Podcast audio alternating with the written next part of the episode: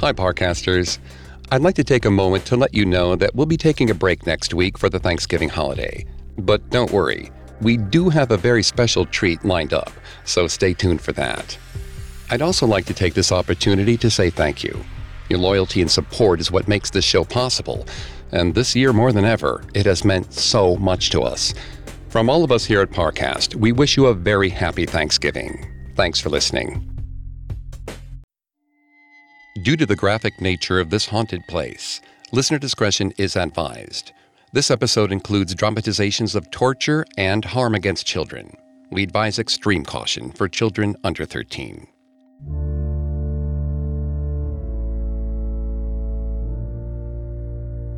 Goodman Giles Corey was a blessed man. He'd lived a long time, sailing from England to the Americas in the 1640s. He ran a prosperous farm in Salem Village and had reached the venerable age of 80 before the cursed girls ruined his reputation. They had screamed that Goodman Corey had pinched and pricked them with needles. They had screeched and cried and contorted themselves in front of him. He knew he'd done no such thing, but the court was unlikely to believe him. He was honest, sometimes to a fault, his dear wife Martha always said. He confessed to beating that servant Jacob Goodale to death, hadn't he? He'd respected the court and paid his fine in that case, even though it had been his right to do what he wished with the worker, who he had caught stealing apples. But now that the little monsters had accused him of witchcraft, he refused to dignify it with a response, even if it killed him. And it would. He was to face trial by pressing High Sheriff Corwin's eyes were dark as he ordered his men to place the board across Corey's chest. Then they placed the stones on top of him, one by one. It left only a tightness at first, a discomfort. Every now and then, Corwin asked him for a plea of guilty or not guilty, but Corey remained silent. Then the process began again. In between stones, Corwin paused longer and longer Goodman Corey was struggling to breathe. It was then, as his vision began to close, that he saw Jacob Goodale. Corey's former servant was crouched close, his face pressed beside the sheriff's. Though High Sheriff Corwin did not notice, Jacob grinned, his teeth bloody, cheeks bruised, exactly as Corey had last seen him. But then his face began to change. Worms crawled from his eye sockets. Maggots fell from his mouth. Corey tried to close his eyes, but the wet slap of insects on the ground was inescapable. Goodman Corey's famous last words were, More weight. Many in the town considered it to be an act of defiance. But Jacob Goodale's spirit knew the truth. He held Corey in place with cold, invisible hands and smiled. More weight, the spirit said, and the high sheriff obliged.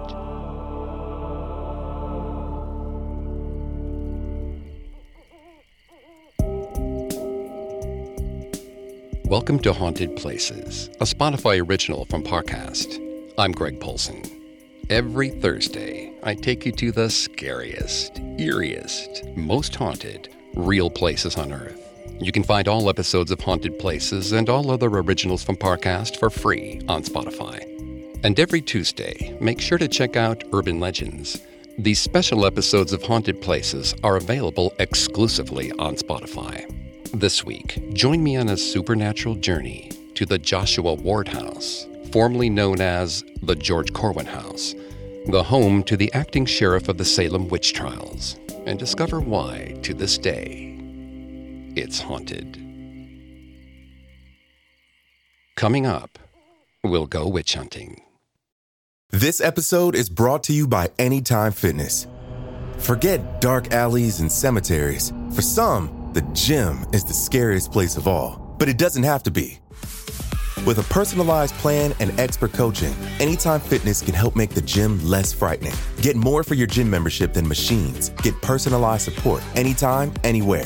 Visit AnytimeFitness.com to try it for free today. Terms, conditions, and restrictions apply. See website for details.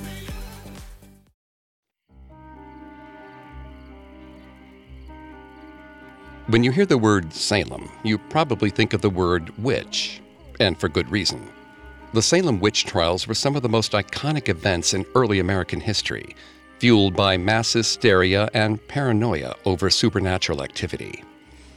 From 1692 to 1693, more than 200 people were accused of witchcraft in the port city of Salem, Massachusetts, and its poorer agricultural counterpart, Salem Village. Among the accused, 20 were executed, including married couple Martha and Giles Corey, and five more died while imprisoned. Corey is often known for refusing to make a plea, but this wasn't necessarily because he knew he was guilty.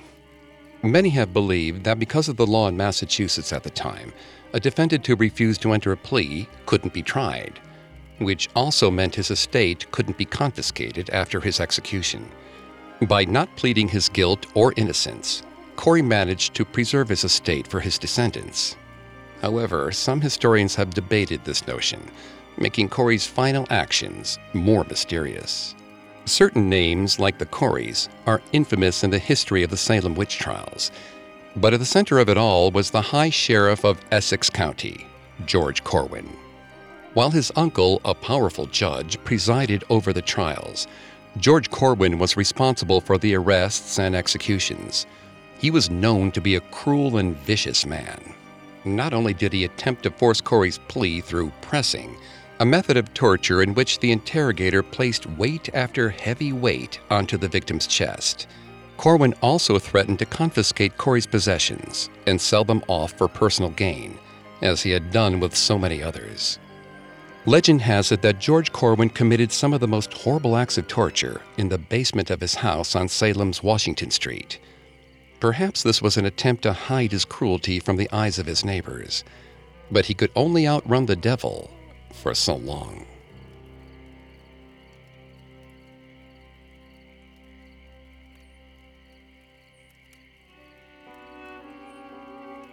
George Corwin knew he was called by God to rid the world of evil. He took pride in his position as High Sheriff. There were people who claimed he reveled in it, but that would be unholy. He would never go beyond the breaches of what the Lord allowed. He simply upheld law and order as God and the judges intended. When George arrived at the town's meeting house, he tried to wave hello to a little girl standing outside, but she hid behind her mother's skirts. He expected the mother to give him an apologetic smile, but instead, her eyes burned with an unspoken hatred.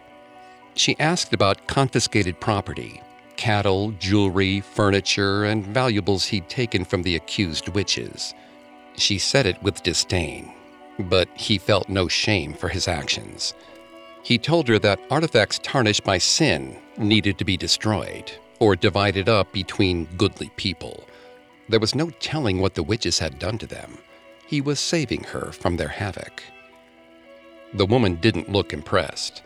She commented that the Proctor's cows, which George had sold and slaughtered for profit, must have been very cursed indeed. George ignored the slight and bid her good day. She didn't return the gesture. As George walked off, he told himself that people's perceptions changed with time. It had been three years since the coven had been destroyed. In that time, the townspeople had begun to forget, to grow complacent. They'd forgotten about the original dangers of the witches, and he'd afforded them such complacency. Essex County was sleepy and safe again, all thanks to Sheriff Corwin. George stayed at the meeting house late into the night, injecting himself into any conversation he could find. No one dared send him away. After all, his reputation preceded him. But after hours of discussions, by the time he headed home, he was already drunk with exhaustion. His lantern waved slightly as he moved down the harbor road. When he finally reached his porch, he paused. There was a doll sitting on his doorstep. It was just a little thing, a crisscross of bent corn husks and twine, but was unnerving for several reasons. The first was simple enough. The frivolity of toys of any kind was sinful. Every good Puritan knew that. The second reason had George clutching his chest, struggling for breath. No penitent person would have made a doll like this and left it at his home. Dolls such as this one had one purpose witchcraft.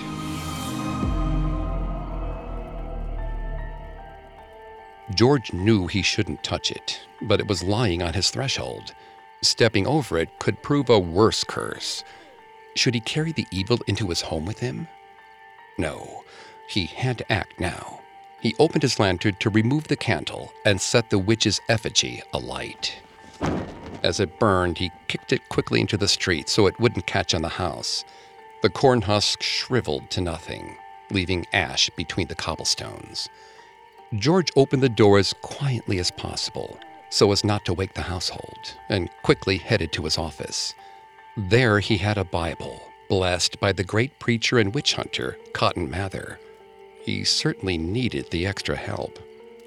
He opened the door to the little room just as quietly as the first, but he had to stop himself from crying out.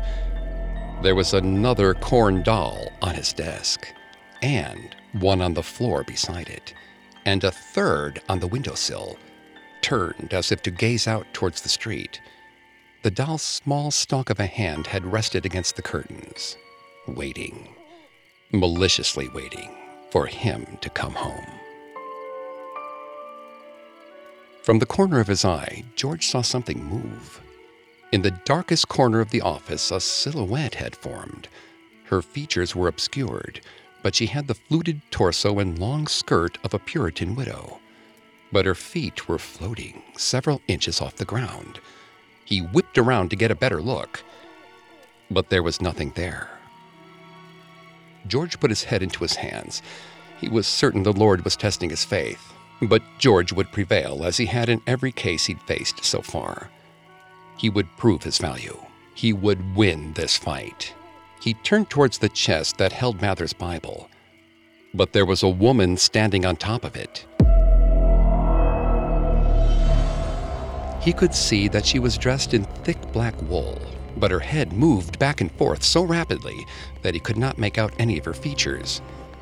She moved her hands behind her back and held her foot over the edge of the chest. George's heart thundered. Something about the movement was terrifying, but the wooden chest was only two feet tall, if that. What was she playing at? She had nowhere to fall, but when she took the other foot off the chest, he found himself reaching out to try and make the catch. Only she fell straight through the wooden floor her neck snapping as she disappeared. George tried to catch his breath, but the lady in black quickly reappeared in the opposite corner of the room. Her blurred head jutted to the side. The vertebrae stuck out from the skin. She floated toward him slowly, as though she had the rest of time to reach him. Then, George heard a laugh in his ear. The woman rushed to him, moving at inhuman speed. He screamed but lost his breath when she stopped just in front of him. Her face should have been close enough to see, to identify, but it only twitched from silhouette to silhouette, shadow to shadow, in an ever shifting wheel. He cried out for help, anything to make it end. Then, finally, the spinning stopped. George strained to see her face, which was now so close to him that he should have been able to make out her features. But just as he thought he could, his vision went blurry and his heart gave out. One of the dolls appeared to smile as his body crumpled to the floor.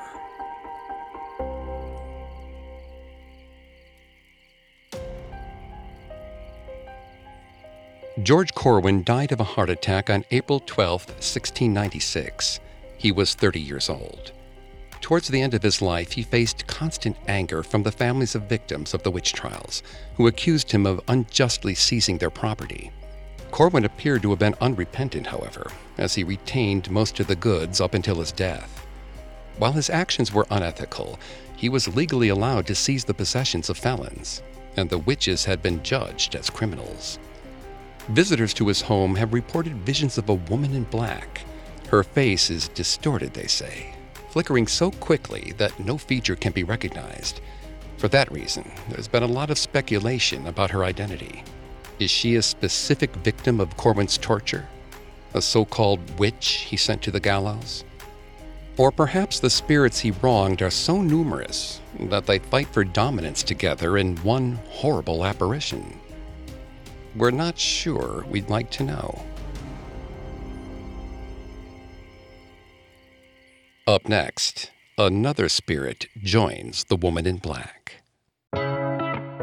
Listeners, here's a show you do not want to miss. When it comes to love, every story is unique. Some play out like fairy tales, and some don't. In Our Love Story, the new Spotify original from Parcast, you'll discover the many pathways to love, as told by the actual couples who found them. Every Tuesday, Our Love Story celebrates the ups, downs, and pivotal moments that turn complete strangers into perfect pairs. Each episode offers an intimate glimpse into a real life romance, with couples recounting the highlights and hardships that define their love. Whether it's a chance encounter, a former friendship, or even a former enemy, our love story proves that love can begin and blossom in the most unexpected ways. Ready to hear more? Follow Our Love Story free on Spotify or wherever you get your podcasts. This episode is brought to you by Anytime Fitness. Forget dark alleys and cemeteries. For some, the gym is the scariest place of all, but it doesn't have to be. With a personalized plan and expert coaching, Anytime Fitness can help make the gym less frightening. Get more for your gym membership than machines. Get personalized support anytime, anywhere. Visit AnytimeFitness.com to try it for free today. Terms, conditions, and restrictions apply. See website for details. Now back to the story. One of Sheriff Corwin's most defiant targets was a wealthy resident of Salem named Philip English. After being accused of witchcraft, Philip and his wife Mary fled to New York, but were able to return to Salem in 1693 when the trials had finished. Corwin, however, had confiscated their property, so they sued the sheriff to get it back. Unfortunately for the Englishes, Corwin died before the matter was settled. And after the sheriff's death, Philip insisted that Corwin's family settle his debt, but they ignored him. So he decided to give the family a taste of Corwin's own medicine. Philip English usually assessed danger with a clear and clinical mind. He always weighed his options first and then did what was best for his family. In the case of the Salem hysteria, the answer had been to leave, but he'd come to the conclusion far later than he should have. He and his wife Mary had been tempting targets for George Corwin and his conspirators. They were wealthy sea merchants who owned buildings all over Salem, and Corwin had a penchant for arresting those with significant personal property. But Philip hadn't been fast enough to save Mary. Before they could leave, she was apprehended by Corwin and his men and taken to a jail in Boston to await trial. Philip, in his short sighted grief and anger, spoke out against Mary's accusers. He hoped cooler heads would prevail. But soon, Philip was accused of witchcraft, and there was a warrant out for his arrest. With the help of friends, Philip evaded capture. But when he heard his status as a fugitive was hurting his beloved wife's case, he gave himself up. He would join her in a Boston jail. It was an odd experience, dehumanizing, but somehow also very polite. One morning, the jailer told Philip and Mary they could have a day in the city if they agreed to return at night. Family friends urged them to flee to New York, leaving their children behind. With a heavy heart and tired mind, Philip agreed. Trapped in New York, Philip sought news of Salem every day. After he heard that the hysteria had interrupted the town's farming production, he sent boats of food to Salem's port. And a year later, when the hysteria finally ended, Philip and Mary came home. But home as they knew it had been destroyed. Their cargo was damaged and heirlooms taken. Their house, buildings, and ships had all been ransacked by George Corwin. And not long after, Mary died while giving birth. Philip was heartbroken, and his grief only fueled his desire for vengeance he set about to rebuild his life and seek justice for their stolen property. But how did one report a theft when the thief was the county sheriff? A lawsuit, of course.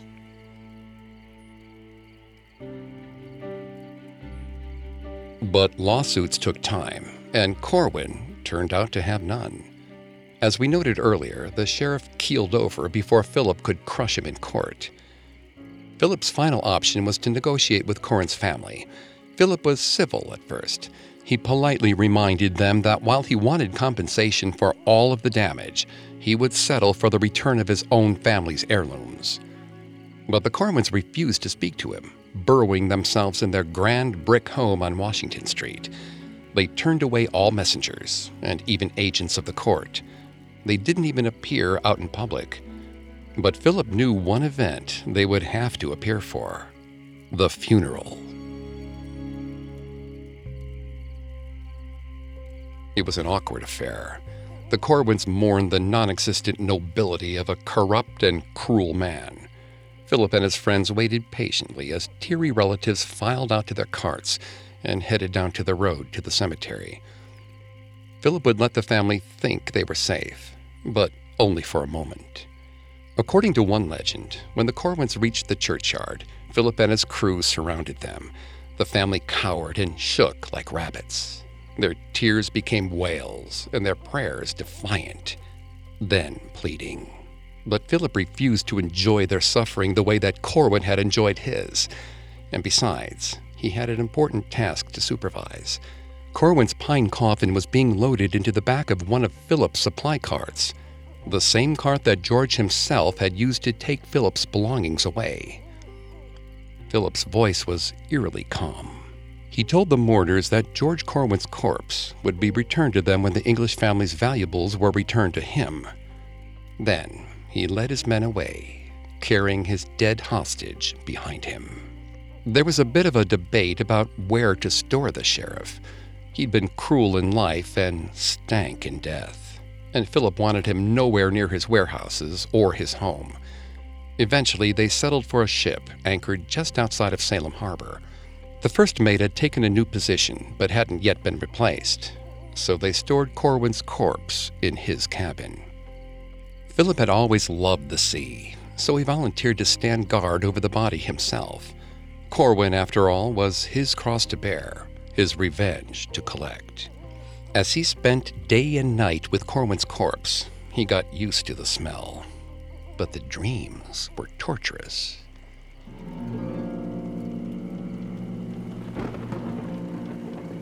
The first night, he dreamt he was struggling to keep his head above water on a stormy sea. High above him, hundreds of hangman's nooses hung from the clouds, turning every now and then, as if invisible corpses still hung from their loops. Choppy water shook Philip awake. A nor'easter had swept over the bay and into Salem Harbor. He told himself that that was the cause of the dream and went back to sleep. But the following night, he dreamt again that he was drowning. Only Mary hung from one of the nooses above him. He reached for her, but she was kicking and coughing, eyes pleading.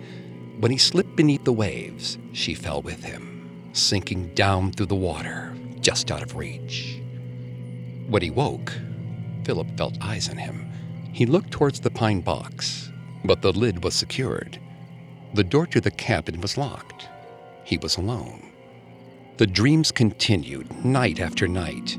Only in the later ones, Mary wasn't always alone. Sometimes she was with a hurricane of the accused, their bodies swinging above him, only to drop into the sea and appear in the clouds again. One night, Philip became conscious that he was dreaming, and he willed himself to drown, desperately trying to wake up.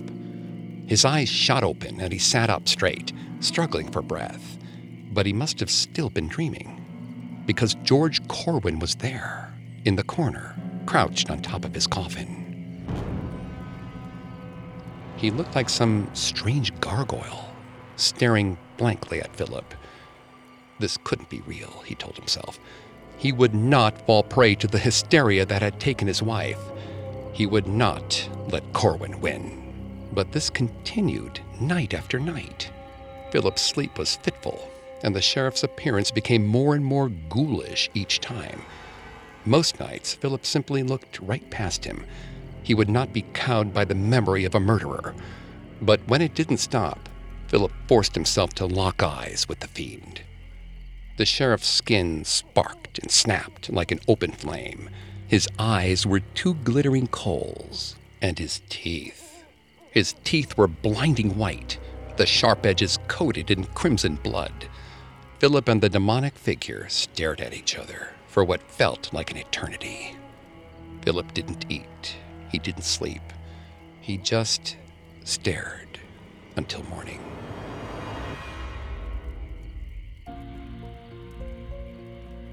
The next night, a living Corwin, Elizabeth, arrived at the docks. She told Philip she'd searched the entire city for George's body every building, every warehouse, but she never thought of a floating tomb. She held out a half open bag. Inside, silver, gold, and jewels glittered in the moonlight. The English family heirlooms. Philip held Elizabeth's gaze for a long time, trying to discern her expression. But there was no remorse. Exhaustion, yes, and fear, but she would not apologize. Philip didn't understand how she could sleep at night. He asked her if she and her family would ever truly make amends, if they were capable of guilt. He expected outrage, but instead, her voice went quiet, smaller than a child's. She told him she didn't want to see George looming over her bed anymore. It needed to end.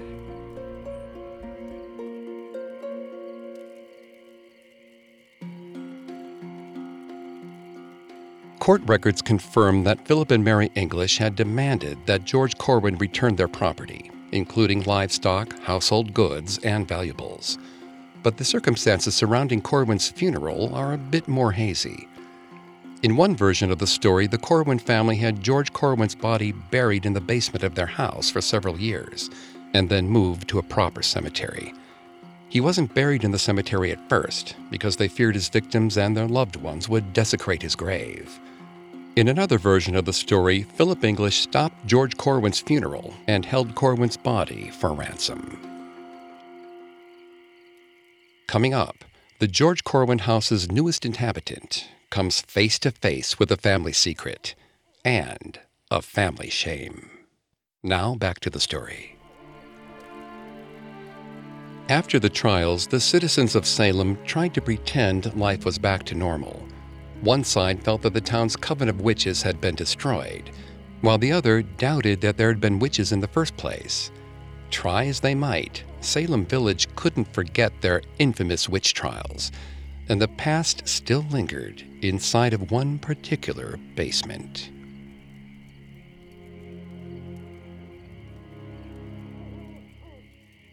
Thomas was not allowed to say the word witch or speak of the sheriffs, let alone be one. He was not allowed to mention his great uncle, and he was not, under any circumstances, allowed to enter the basement.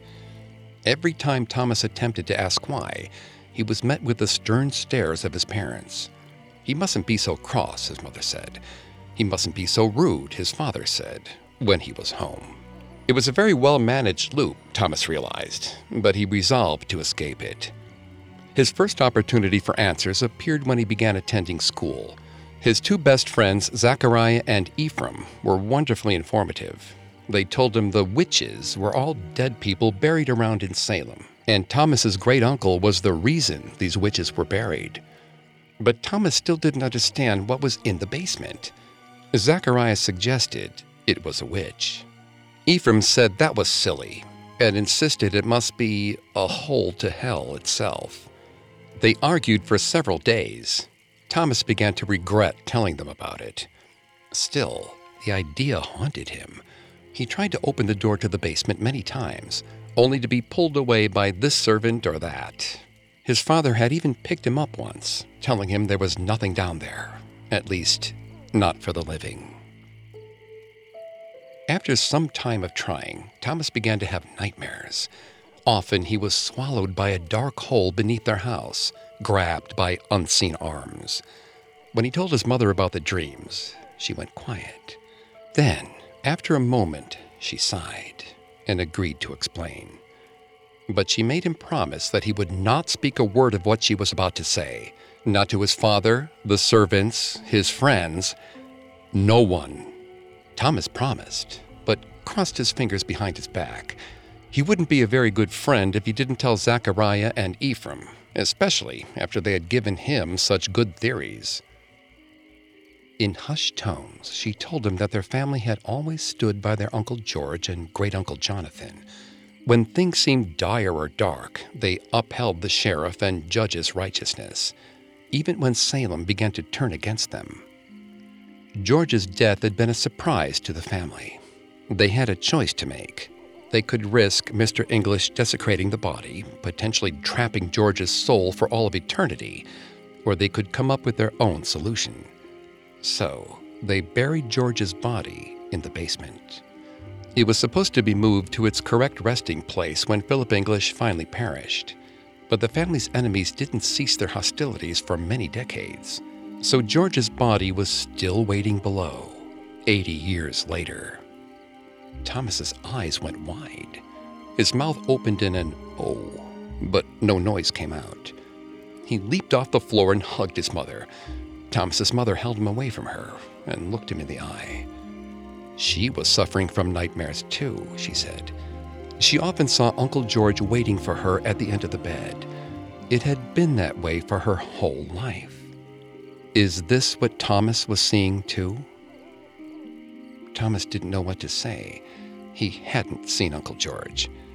Would he now? He thought maybe his mother had lost her mind.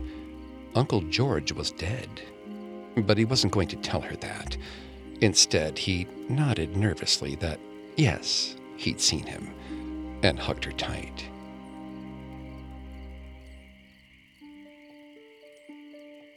Zachariah and Ephraim listened to the story the next day with a mix of shock and wonder. They told him he needed to visit the basement and get a look at the body. It would be a great comfort to his mother, they suggested. Zachariah promised that Thomas would be safe. He and Ephraim could act as lookouts. All Thomas had to do was sneak into the basement and get a good look. Then he could run back up and reassure his mother that George was dead, and tell them how the body looked, because that was only fair. Thomas wanted to say no, but he didn't know how. Ephraim and Zachariah were smiling so big that their faces looked like they might crack in half. He had to do this for them. If he didn't, they might find a new best friend. The school bell rang, and the boys headed inside for their lessons. But Thomas couldn't pay attention. The hours passed slowly as he worried over what might be down in the basement. He'd never seen a corpse before, and he wasn't sure he wanted to see one now. By the time school was over, Thomas's hand was shaking softly against his desk. That afternoon, Zachariah and Ephraim walked to the house with glee, while Thomas trailed behind them. Once they approached, Zachariah and Ephraim ran through the front door and swept Thomas's mother up into a conversation, just as planned. And Thomas watched them for a moment. When Zachariah nodded his head, Thomas knew it was time for him to go. On shaking legs, he walked towards the basement door. He placed his hand on the knob, looking left and right for some roving servant or parent, but no one came to stop him this time. He took a deep breath and opened the door. The basement was damp, with tiny drops of water on the walls. There was almost no light as Thomas went down the steps, but a long, thin window let the sun in just enough to keep him from falling down. In the corner of the floor was a large, rectangular box. He'd expected he'd need to dig, and then he could have lied that there was no opportunity to explore further but the box just sat there, waiting, challenging him. Thomas wasn't sure he could lie to his friends, not when the coffin was sitting right in front of him. He tiptoed to it, wanting desperately to get the whole thing over with. He tried to pull up the lid, but it was nailed shut. Some of the boards had greened with fresh mold.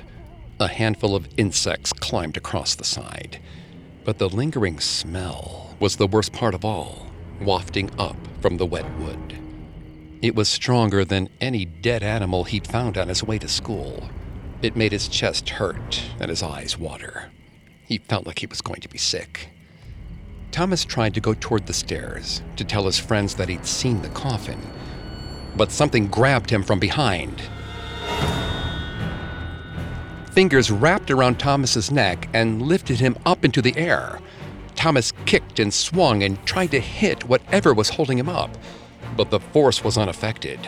It dragged his body across the room towards the basement wall and slammed him against the stones. He cried out, but his yelp was stifled as the unseen hands squeezed his throat tighter. He couldn't speak, but tears still fell. His mother had been right. He shouldn't have gone into the basement. He'd probably made his uncle even more restless.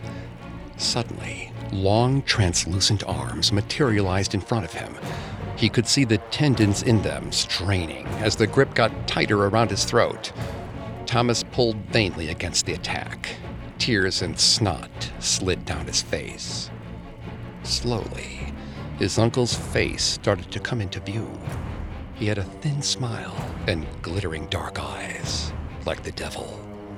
For the first time in his very short life, Thomas had to contemplate the idea that he might die.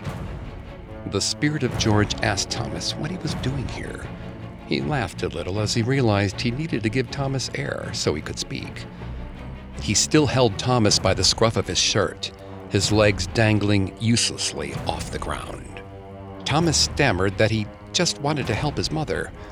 George laughed again, sizing him up. He asked Thomas how he was planning to make him leave his mother alone. Thomas's voice was nearly inaudible as he said he wasn't sure how. But he tried to make George feel guilty, shouting as best he could that he didn't understand why George would do that to his family. George looked puzzled. Then he placed Thomas on the floor gently and told him to go upstairs. Thomas didn't have to be told twice. He took the steps two at a time and shut the door behind him. His mother and friends looked at him quizzically as he entered the kitchen. He told his mother he wasn't feeling well. She sent Zachariah and Ephraim home and put him to bed early, feeding him soup and warm milk before kissing him good night. But Thomas stayed up late, wondering if George was still scaring his mother. When he could worry no longer, he closed his eyes. He wasn't sure when he woke. It was still dark, and he could only hear one lone horse and cart on the street below. He squinted in the dark, trying to figure out what had roused him. Slowly, a form took shape, familiar and horrible all at once. His Uncle George was watching him from the end of his bed.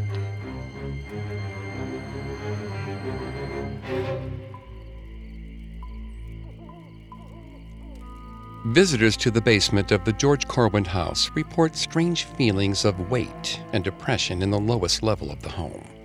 Several people have claimed to be choked by an unseen force, which becomes more disturbing when you consider George Corwin's nickname, the Strangler. The residents at 148 Washington Street didn't stay in the Corwin family for very long. The land was acquired by a merchant sailor named Joshua Ward in 1784 who then built one of Salem's first brick houses on the stone foundation of George Corwin's home. The three floor federal style mansion is now listed in the National Register of Historic Places and has been transformed into a boutique hotel. Salem has decided to lean into its history instead of hiding it. The police cars have town logos with pointed hats on them, and the local high school's mascot is a witch. The year long shared nightmare has now turned the town into a spooky Halloween getaway. But the remnants of the witch killer's legacy still appear in the George Corwin house's corridors and walls. Though the house on top has changed, you can still see a piece of the 17th century structure peeking out from underneath. One part of George Corwin's history in the building is still preserved. It's the basement.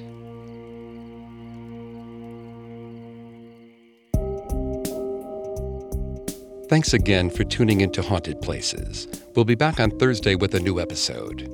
And don't forget to come back on Tuesday for our Urban Legends series, available only on Spotify. You can find more episodes of Haunted Places and all other originals from Parcast for free on Spotify. I'll see you next time. Haunted Places is a Spotify original from Parcast. Executive producers include Max and Ron Cutler. Sound design by Kenny Hobbs, with production assistance by Ron Shapiro, Carly Madden, and Aaron Larson. This episode of Haunted Places was written by Lil D. Ritter and Jennifer Richey, with writing assistance by Alex Garland. I'm Greg Polcyn.